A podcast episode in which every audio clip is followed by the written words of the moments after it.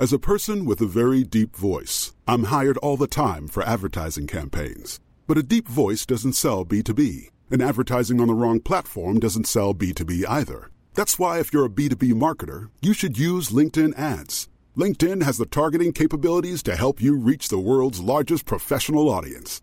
That's right, over 70 million decision makers all in one place. All the big wigs, then medium wigs, also small wigs who are on the path to becoming big wigs. Okay, that's enough about wigs. LinkedIn ads allows you to focus on getting your B2B message to the right people. So, does that mean you should use ads on LinkedIn instead of hiring me, the man with the deepest voice in the world? Yes. Yes, it does. Get started today and see why LinkedIn is the place to be to be. We'll even give you a $100 credit on your next campaign. Go to linkedin.com slash results to claim your credit. That's linkedin.com slash results. Terms and conditions apply. Ryan Reynolds here from Mint Mobile. With the price of just about everything going up during inflation, we thought we'd bring our prices down. So to help us, we brought in a reverse auctioneer, which is apparently a thing.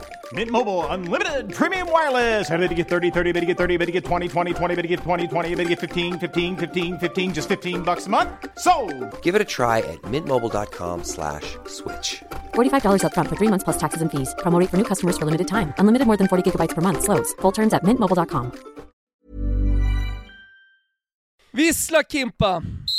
Ny runda VM-kval, nya möjligheter, nya förutsättningar inför det som komma skall i detta tajta, tuffa kvalspel. Och vi börjar lågintensivt på lördagen med en eh, tillbakastuds för Luka Modric, ja ni vet rekordhållaren numera, ja, hans Kroatien som besegrade Cypern, dock något blygsamt. Holland slog Lettland efter debaclet i Turkiet, och på tal om Turkiet, vad har de i gröten där borta i sydöst egentligen? Innan Norge hunnit svälja skrejtorsken hade turkarna gått fram till 2-0, och trots Ståle Solbacken, Håland, Sörlott, Ödegård och allt fan vad baggarna heter, så kom man aldrig nära att bräcka turken. 3-0 kom i den andra halvleken och förnedringen, ja förnedringen var ett faktum. Men Baggan, ja Baggan han ser positivt på det hela. De spelade ju bra och gjorde nästan ett godkänt mål, skaldade Mårten Langli. Det är möjligt, men du tar dig inte till några mästerskap. På om och nästan, och redan på onsdag, ja då är det kniven mot strupen, mot pigga Montenegro som inlett med dubbla segrar. 4-1 mot Gibraltar, där Sead Haksabanovic hittade lilla assen Som han jobbar, Haksagubben! på onsdag. Från lördag noterar vi seger för övrigt för de ständigt ettriga jävla luxemburgarna mot eh, Pilipo Cruz, Irland. Och i samma grupp, bara kryss, eller bara och bara, men ändå, mot Serbien för Portugal som hämtade upp underläge. Ronaldo hade en boll inne säger alla, men var den verkligen inne? Jag tycker att vi äntligen borde ha lärt oss att hela bollen ska vara över linjen under goal line technology-tiderna. Äntligen säger jag, för även om man kan rapa regeln så hade få förstått den, och det är tydligt att så fortfarande är fallet. Jag säger att en halv centimeter snuddade linjen, och det räcker fan gott. Pizzeriakonnässören Marek Hamsiks Slovakien som väntar Svedala i sommar fick bara kryss mot Malta. Ett kryss de dessutom ska vara glada över. Klart det noteras inför EM. Till söndagen då? Mm. Island verkar hitta tillbaka till vardagen igen. Torsken mot Tyskland följdes upp av en klar förlust borta mot Armenien. Och nu står islänningarna på noll poäng, och VM, ja, det är såklart bara att glömma. England och Frankrike mosar dock på efter kryss mot Ukraina, söndagspromenerade man sig till 2-0 i Kazakstan. Och England, de har 7-0 i målskillnad efter två fighter. Men de har visserligen bara mött San Marino och Albanien. Harry Kane och Mason Mount målskyttar mot Albanien, där Jesse Lingard också fick minuter i benen. Ett annat land som inlett starkt är Italien. Locatelli och Andrea Belotti säkrade 2-0 mot Bulgarien. Håkan Erikssons Färöarna öppnade starkt mot Österrike, men föll tillbaka. Finland hittade ett sent kryss i Ukraina och tuppar upp sig i kampen om andra platsen bakom France. Danmark, galna jävla dansken, tog Moldavien till skolan.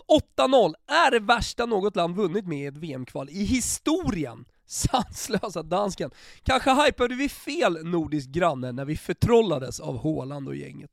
Nåja, till Sveriges grupp där Spanien höll på att förlora poäng till Kim Källströms stora förtret. Men där Manitsona Cesarini till slut kunde segra. Dolmo Olmo Dolmen, av vad han nu heter, den lilla blonda kalufsen, blev matchhjälte. Och så Sverige då. Oj, oj, oj. Ni kan ha era Håland, vulkaner och vinna era 8-0 matcher hur mycket ni vill. Men det finns bara en kung i Norden! Ledd av guden Ibrahimovic vädras vårluft och segerdoft i stolta Svea rike. Loke, Tor och Oden hade stor fest i Valhalla när Isak, Foppen, Claesson, Ibra och de andra gudarna spelade ut en liten del av sitt register i Kosovo. Och eftersom eh, Georgien uppenbarligen var underskattade av precis samtliga och Sverige knappt hade träffat sina match, stiger den segens vikt. Och efter att ha sett gubbarna ha lekstuga nere i Balkan, kan man inte annat än att stolt, uppkäftigt och full av entusiasm lägga upp ribban på finalhöjd inför sommaren. Här finns fan inget att hålla tillbaka. Ah, hör ni mig? Jag drar den jävla växeln efter Kosovo borta, jag gör det bara. Jag drömmer mig till EM, jag säger final, jag säger kom då spanjacker, franskbaggar, italiani, tyskjävlar och eh, störportugiser va? Jag säger kom då! För här kommer Svea rike med hundratusen man! Kanna på, kanna på! Kanna på, kanna på! Vi är från Svealand! Med hundratusen man! Här kom då Gugge! Kalla på, kalla på!